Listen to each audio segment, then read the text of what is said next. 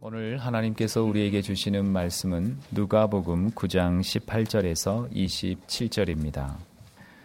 예수께서 따로 기도하실 때에 제자들이 주와 함께 있더니 물어 이르시되 무리가 나를 누구라고 하느냐 대답하여 이르되 세례 요한이라 하고 더러는 엘리야라 더러는 옛 선지자 중에 한 사람이 살아났다 하나이다. 예수께서 이르시되 너희는 나를 누구라 하느냐 베드로가 대답하여 이르되 하나님의 그리스도 신이이다 하니 경고하사 이 말을 아무에게도 이르지 말라 명하시고 이르시되 인자가 많은 고난을 받고 장로들과 대제사장들과 서기관들에게 버림받아 죽임을 당하고 제3일에 살아나야 하리라 하시고 또 무리에게 이르시되 아무든지 나를 따라오려거든 자기를 부인하고 날마다 제 십자가를 지고 나를 따를 것이니라. 누구든지 제 목숨을 구원하고자 하면 잃을 것이요 누구든지 나를 위하여 제 목숨을 잃으면 구원하리라. 사람이 만일 온 천하를 얻고도 자기를 잃든지 빼앗기든지 하면 무엇이 유익하리요? 누구든지 나와 내 말을 부끄러워하면 인자도 자기와 아버지와 거룩한 천사들의 영광으로 올 때에 그 사람을 부끄러워하리라. 내가 참으로 너희에게 이르노니 여기 서 있는 사람 중에 죽기 전에 하나님의 나라를 볼 자들도 있느니라. 아멘. 예수님께서 빵 다섯 개와 물고기 두 마리로 남자 어른들만 해도 5천 명이나 되는 사람들을 먹이시자 이런 분이시라면 우리의 왕이 되고도 충분하겠다고 여긴 사람들은 예수님을 왕으로 옹립하려고 했습니다. 하지만 예수님께서는 피하셔서 홀로 산으로 향하셨습니다. 그리고 후에 예수님께서는 제자들과 함께 가이사랴 빌립보로 향하셨습니다. 가이사랴 빌립보는 예루살렘에서 북쪽으로 약 220km, 갈릴리 호수에서 역시 북쪽으로 약 40km 떨어진 곳에 위치해 있습니다.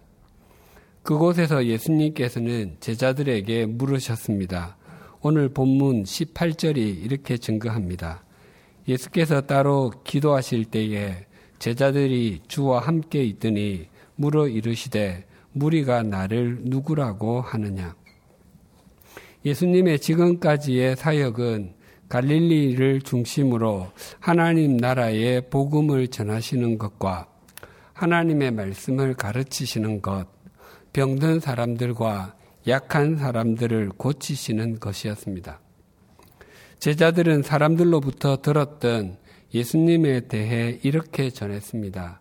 19절이 이렇게 증가합니다. 대답하여 이르되 세례 요한이라 하고 더러는 엘리야라 더러는 옛 선지자 중에 한 사람이 살아났다 하나이다.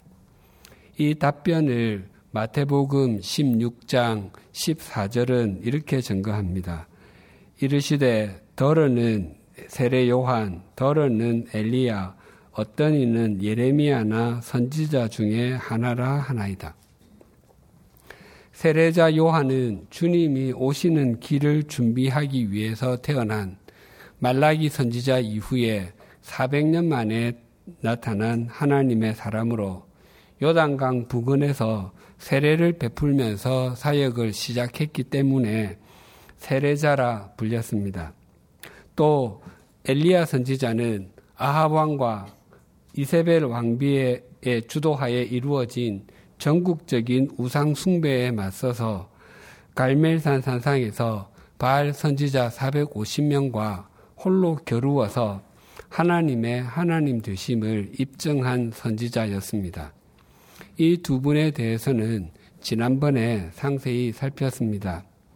당시 사람들의 생각에 예수님께서 말씀하시고 행하시는 모습이 세례자 요한과 엘리야 선지자와 더불어 예레미야 선지자와도 닮았다고 여겼습니다.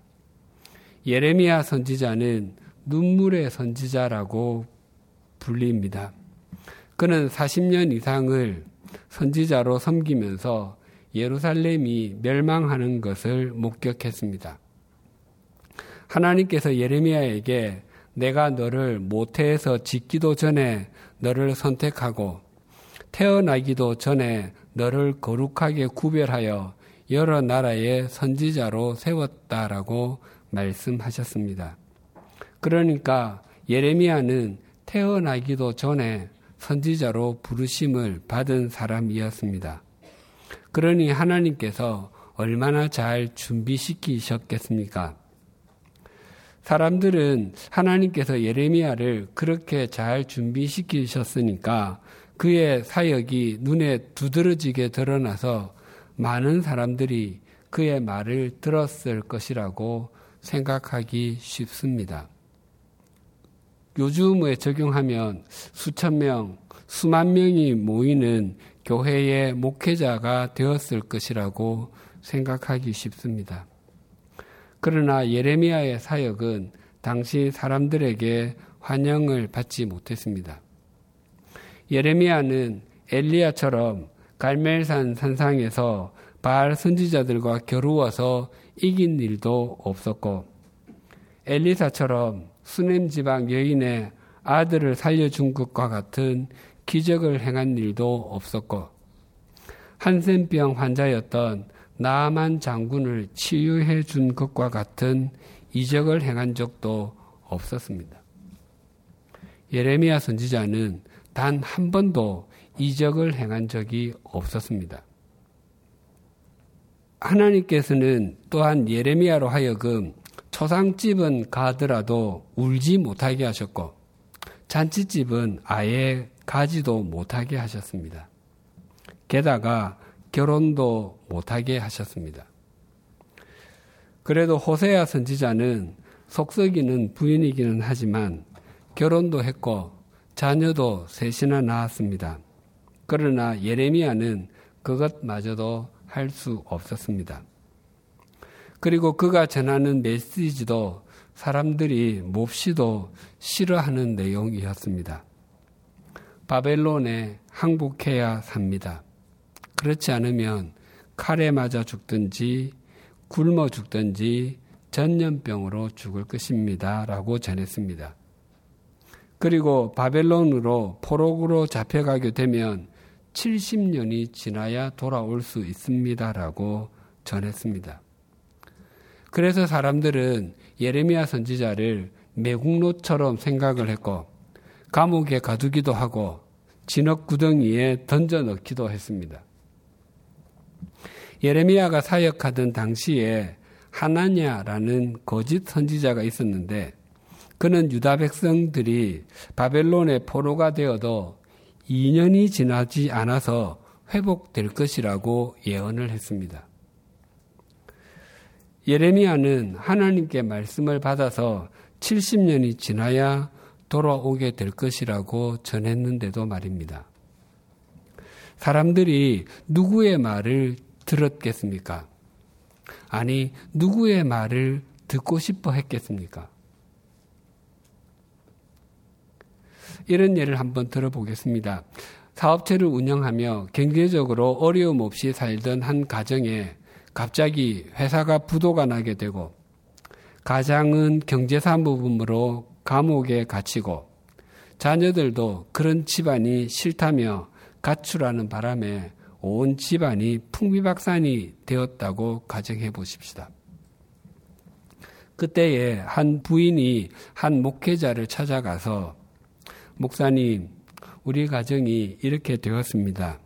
언제 우리 가정이 회복되겠습니까? 라고 상담했더니 한 목사는 70년 후에 회복이 될 것입니다. 라고 말하고 또 한 목사는 염려하지 마십시오. 2년이 지나지 않아서 재산을 다 찾고 남편과 자녀가 돌아올 것입니다. 라고 말한다면 누구의 말을 믿으시겠습니까? 많이 줄여서 같은 질문에 한 목사는 6년, 또 한 목사는 2개월이라고 말한다면 누구의 말을 더 믿고 싶으시겠습니까? 예레미야로부터 전해진 말이 하나님의 말씀이었고 그 말씀이 진리임에도 유다 백성들로부터 배척을 당했습니다. 사람들은 그 말씀이 하나님의 말씀인지 아닌지는 중요하게 여기지 않았습니다. 그들은 오직 자신에게 이익이 되는지 아닌지로만 평가했던 것입니다. 예레미야가 당한 고난은 예수님께서 당하시는 고난의 그림자와도 같았습니다. 예수님은 하나님의 나라를 목이 터져라고 외치셨지만 사람들은 세상의 나라에만 관심이 있었습니다. 또 예수님은 눈에 보이는 빵도 필요하지만 영원한 생명의 빵이 훨씬 더 중요하다고 말씀하셨습니다. 그러나 사람들은 눈에 보이는 빵만이 전부라고 고집을 부렸습니다. 예수님께서는 제자들로부터 자신에 대한 사람들의 평가를 들으신 후에 다시 물으셨습니다. 20절 상반절이 이렇게 증가합니다. 예수께서 이르시되 너희는 나를 누구라 하느냐? 앞의 질문은 이 질문을 위한 예비 질문과도 같습니다. 예수님에게는 사람들이 자신을 어떻게 생각하고 있는지보다 지난 2년 동안 함께 했던 제자들이 어떻게 답변하는지가 훨씬 더 중요했기 때문이었습니다. 그 질문에 제자들의 대표격인 베드로가 이렇게 답변했습니다. 20절 하반절이 이렇게 증가합니다. 베드로가 대답하여 이르되 하나님의 그리스도신이다 하니 이 답변을 마태복음 16장 16절에서는 이렇게 증거합니다. 시몬 베드로가 대답하여 이르되 주는 그리스도시요 살아계신 하나님의 아들이시니이다. 예수님은 영원한 제사장으로 영원한 선지장으로 영원한 왕으로 오신 분이시며 사람의 아들은 사람이듯이 하나님의 아들 역시 하나님이심을 고백하는 것입니다. 성도님들에게 또 사랑하는 청년 형제 자매님들에게 예수님은 어떤 분이십니까?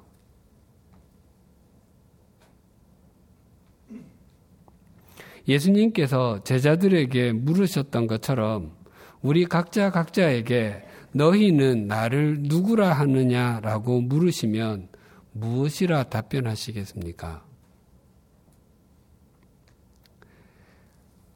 이 질문에 우리도 동일하게 사도 베드로의 신앙 고백을 우리 각자의 것으로 가질 수도 있고 매 주일 예배 때마다 드리는 사도신경을 우리 자신의 신앙 고백으로 받아들일 수도 있습니다. 저는 도마가 예수님께 드린 말씀을 제 신앙 고백으로 받아들이고 있습니다.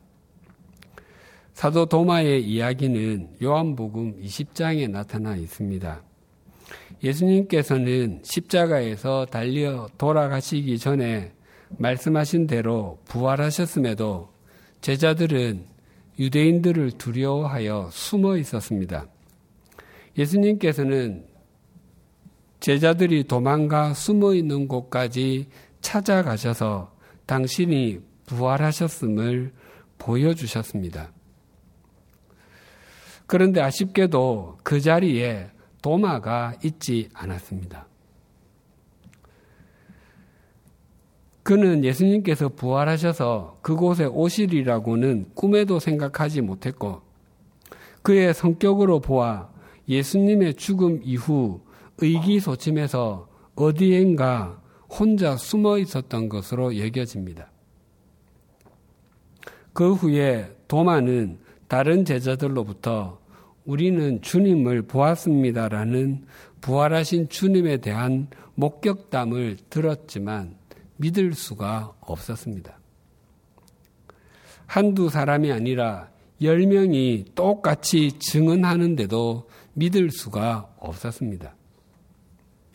도마는 예수님을 보는 것만이 아니라 한술 더 떠서 내 눈으로 그분의 손에 난 못자국을 보고 내 손가락을 그 못자국에 넣어 보지 않고서는 믿지 않겠습니다라고 말했습니다. 도마가 이렇게 말한 것은 단지 예수님의 부활이 의심스러웠기 때문만은 아니었을 것입니다. 어떤 과학적인 설명이나 철학적인 논리나 다른 사람들의 설명이 자신에게 예수님께서 부활하셨다고 확신을 줄 수 없었기 때문이었을 것입니다. 갈보리에서 죽으신 예수님이 살아나셨다면 자신도 직접 확인해 보고 싶었고 또 다른 제자들에게 나타나 주셨다면 자신에게도 나타나 주시기를 간절히 사모하고 있는 것입니다. 예수님께서 제자들에게 처음 나타나신 후 8일 후의 일입니다. 예수님께서는 제자들에게 두 번째 다시 나타나셨습니다. 이번에는 도마도 함께 있었습니다. 예수님께서 도마에게 이렇게 말씀하셨습니다. 요한복음 20장 26절 27절이 이렇게 증거합니다.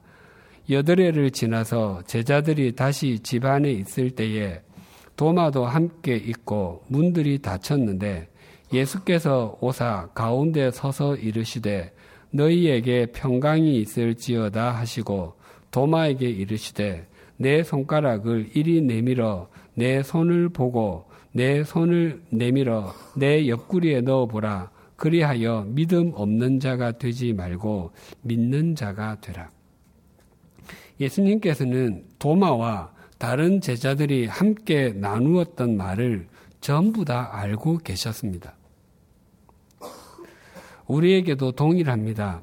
우리가 인지하든 인지하지 못하든지 간에 주님은 오늘도 우리를 보고 계시며 우리가 나누는 말을 듣고 계십니다. 도마는 자신을 찾아오신 예수님을 뵙고서 머리와 마음에 쌓였던 예수님에 대한 담이 와르르 무너졌습니다. 그리고 도마는 예수님을 향해 이렇게 고백했습니다. 요한복음 20장 28절이 이렇게 증가합니다. 도마가 대답하여 이르되 나의 주님이시요 나의 하나님이시니다. 이것은 예수님을 표현하는 바르고도 적확하며 감동스러운 고백입니다. 신약 성경에 예수님을 표현하는 하나님의 아들, 인자, 다윗의 자손, 하나님의 어린 양 등등은 모두 예수님께서 메시아로 오심을 의미하는 말입니다. 그런데 유일하게 도마만은 예수님을 하나님으로 고백합니다. 저는 도마의 이 고백을 저의 신앙 고백으로 받아들이고 있습니다. 도마의 이 고백이 원문에 감탄문으로 되어 있기에 그래서 감탄사를 넣어서 좀 더 정확하게 번역하면 이렇습니다. 아, 나의 주님, 나의 하나님입니다. 예수님께서 나의 주님이 되신다는 것은 저는 주님의 종이라는 의미라 여기고 있습니다. 종은 자신의 뜻이나 자신의 계획대로 살아가는 존재가 아니라 주인의 뜻과 주인의 말씀에 순종하며 살아가는 존재입니다. 저는 형편없고 부족하고 연약하기 짝이 없지만 매일 주인 되시는 주님께 순종하는 삶을 살겠다고 고백하는 것입니다. 하나님은 창조주이시므로 나의 하나님은 나를 창조하신 분으로 여기고 있습니다. 어떤 물건에 대해서 그것을 만든 사람이 가장 잘 알듯이 하나님께서 저를 만드신 분이시기 때문에 저를 가장 잘 아시고 또 가장 바른 길로 저를 인도해 주셔서 제 인생의 지도를 바르게 그려가게 하시는 분으로 믿는 것입니다.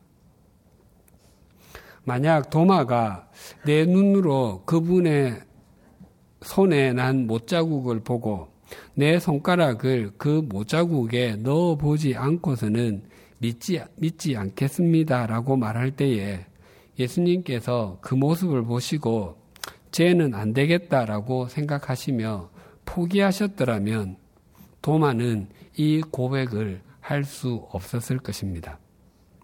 그러나 예수님은 도마를 끝까지 포기하지 않으셨습니다. 그 예수님이 우리의 주님, 우리의 하나님이 되셔서 우리를 포기하지 않으시고 찾아오시는 분이시기에 우리는 소망 가운데 살아갈 수 있습니다.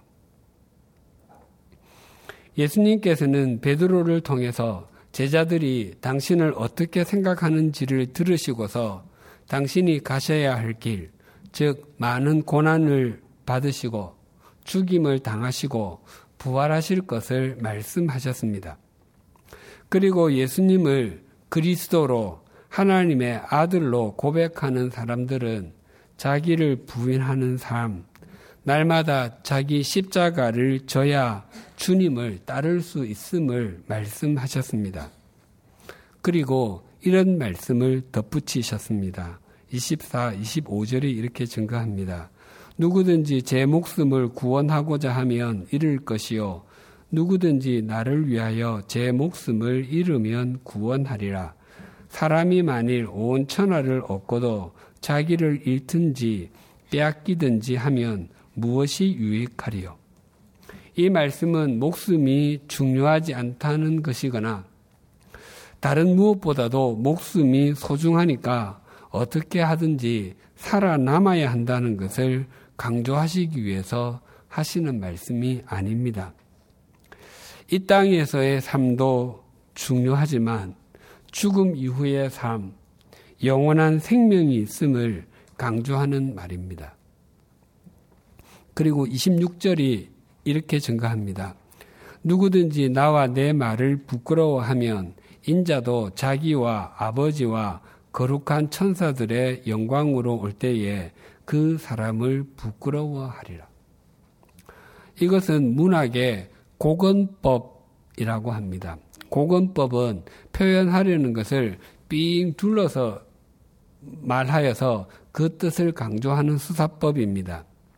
다른 예를 들면 로마서 1장 16절에 이런 말씀이 있습니다. 내가 복음을 부끄러워하지 아니하노니 이 복음은 모든 믿는 자에게 구원을 주시는 하나님의 능력이 됩니다. 내가 복음을 부끄러워하지 않는다는 것은 나는 복음을 정말 자랑한다는 고건법적 표현입니다. 그러니까 26절의 말씀도 누구든지 나와 내 말을 부끄러워하지 아니하고 자랑하면 예수님께서 재림하실 때에 하나님 아버지와 천사들 앞에서 그 사람을 반드시 자랑하겠다는 것을 강조해서 말씀하시는 것입니다. 예수님께서 제자들과 이 대화를 나누신 곳이 가이사랴 빌립보입니다. 지난번에 말씀드린 바와 같이 이곳은 헤롯 빌립이 로마 황제를 신으로 숭배하기 위해서 카이사르의 신전을 세운 곳입니다. 옥타비아누스가 안토니우스를 악티움 해전에서 물리치고서 마침내 로마의 천하 통일을 이루었고 명실공히 로마 제국의 1인자가 되었습니다. 그리고 그는 원로원으로부터 아우구스투스라는 칭호를 받았고 로마 제국 최초의 황제가 되었습니다. 그가 통치하던 때부터 약 200년간은 변경의 수비도 경고하였고 이민족의 침입도 거의 없었으며 국내 치안도 확립되어서 물자의 교류가 아주 활발하였습니다. 그래서 로마 제국은 많은 도시가 번성하여 평화를 구가하였습니다. 그래서 후세는 그 시대를 팍스 로마나, 로마의 평화라고 부릅니다. 로마 제국에 소속된 영토는 전부 점령해서 차지한 땅이 아니었습니다. 자신들의 통치권을 스스로 로마 제국에 바친 왕들도 적지 않았습니다. 로마 제국의 일원이 되어서 누리는 혜택이 컸기 때문이었습니다. 그래서 사람들은 로마 제국이 주는 안정감에 감사하였습니다. 그때에 자연스럽게 시작된 것이 로마 황제 숭배 사상이었습니다. 특이한 사실은 이것이 위에서부터 시작된 것이 아니라 밑에서부터 자라기 시작했다는 것입니다. 로마 황제를 위한 신전이 처음 세워진 때와 장소는 주전 29년 버가모였습니다. 요한계시록 2장에 나오는 버가모 교회가 바로 그곳입니다. 로마 시민은 예외 없이 1년에 한 번씩 카이사르의 신전에서 분양하며 카이사르가 주님이시다라고 고백하고 그것을 입증하는 증서를 받아야 했습니다. 그 증서는 곧 신분증과도 같았습니다. 그 증서가 없으면 시민권도 받을 수 없었고 공무원도 될 수 없었고 장사도 할 수 없었습니다. 하지만 그리스도인들에게는 그 정서가 없었습니다. 그래서 그리스도인들은 로마 제국이 화려한 세속적인 영광을 떨칠 때에도 자발적으로 가난하게 살아야 했습니다.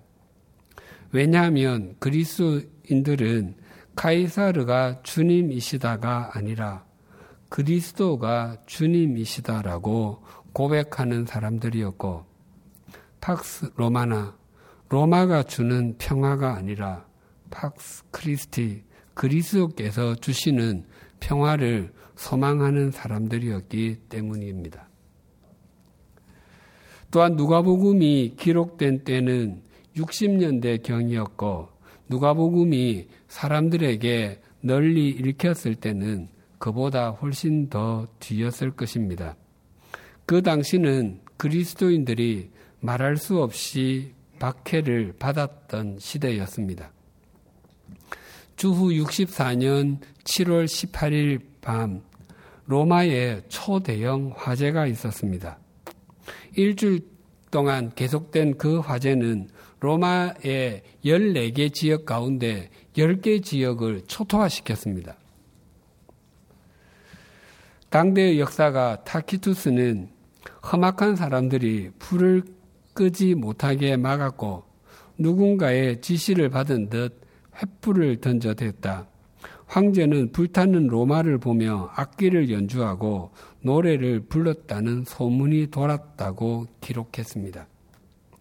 네로 황제가 로마에 새로운 궁전을 건설하려는 꿈이 있었는데 귀족들과 원로원이 반대를 하자 그 일을 쉽게 이루기 위해서 불을 질렀다고 알려지고 있습니다.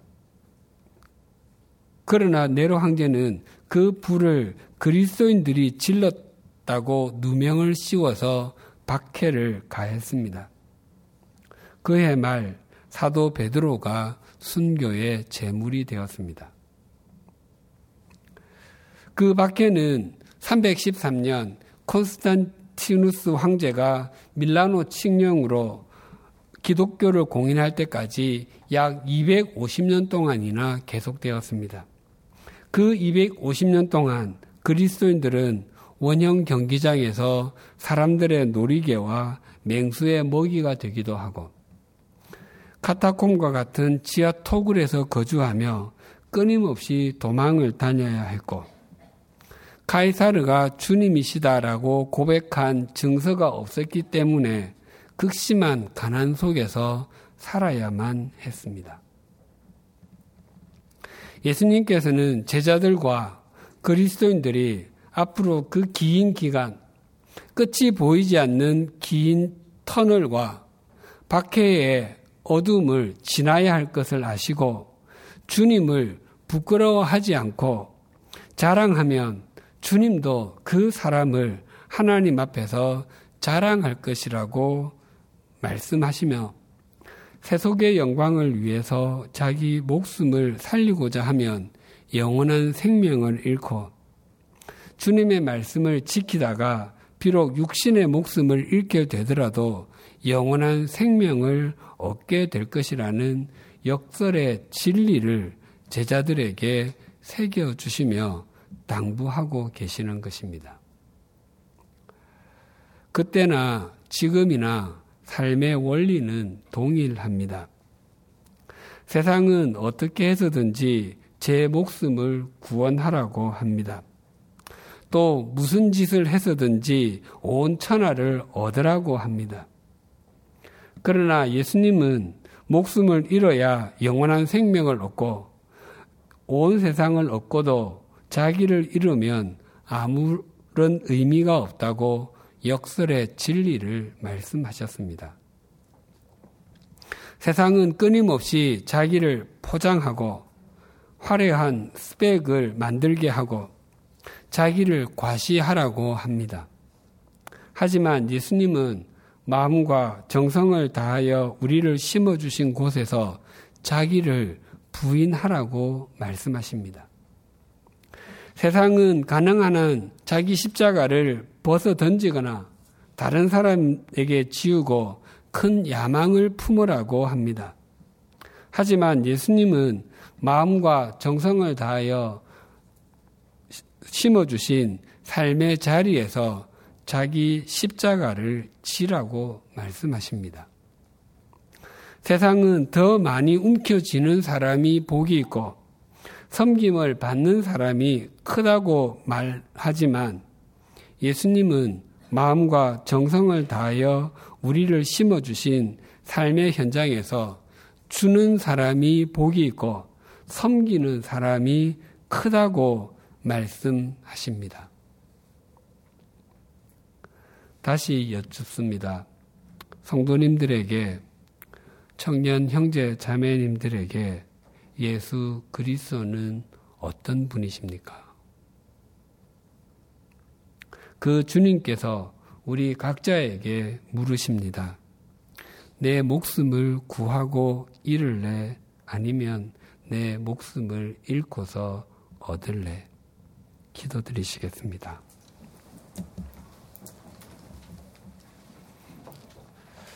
하나님 아버지, 우리는 다 예수님이 우리의 구원자이시고 우리의 삶을 인도하는 분이신 것과 주님의 말씀이 영원한 생명의 말씀인 것을 중심으로 그리고 진심으로 고백합니다. 하지만 우리의 실제의 삶은 우리의 고백과 다를 때가 참 많습니다. 우리를 영원히 살리기 위해서 십자가에서 피를 흘려주셨다는 고백은 우리가 처음 믿을 때에 혈액이 있었고, 이제는 과거의 일이 되어서 이 땅에서 마지막 숨을 내어쉬고 하나님 앞에 서게 되었을 때에 다시 사용할 것처럼 여기고 있습니다.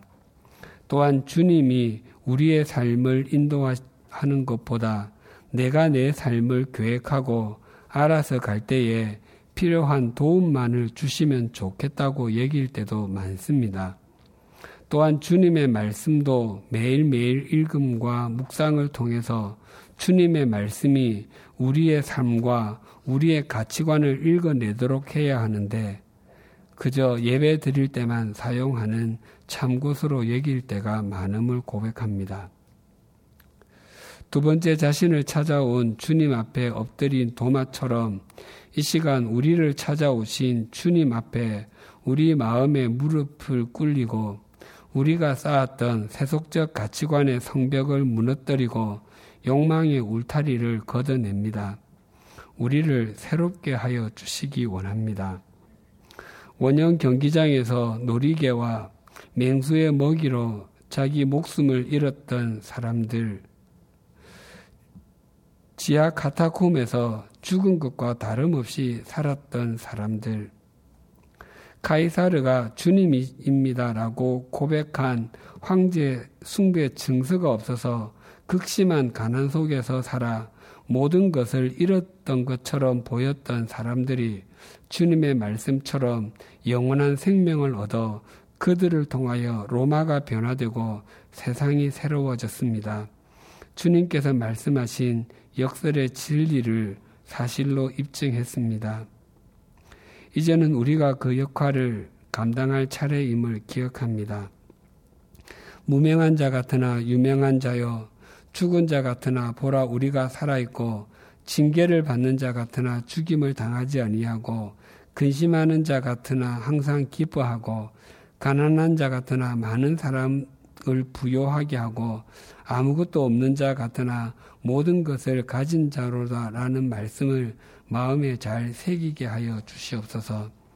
자기를 포장하는 삶보다 자기를 부인하는 삶이 더 가치가 있는 것이며 자기 십자가를 던지며 다른 사람에게 침지우는 것보다 자기 십자가를 지는 것이 영혼에 잇된 삶을 사는 것이며 더 움켜쥐고 섬김을 받는 것보다 나누어 주며 섬김의 삶을 사는 것이 바른 것임을 입증하는 역설의 진리의 사람들이 되게 하여 주시옵소서.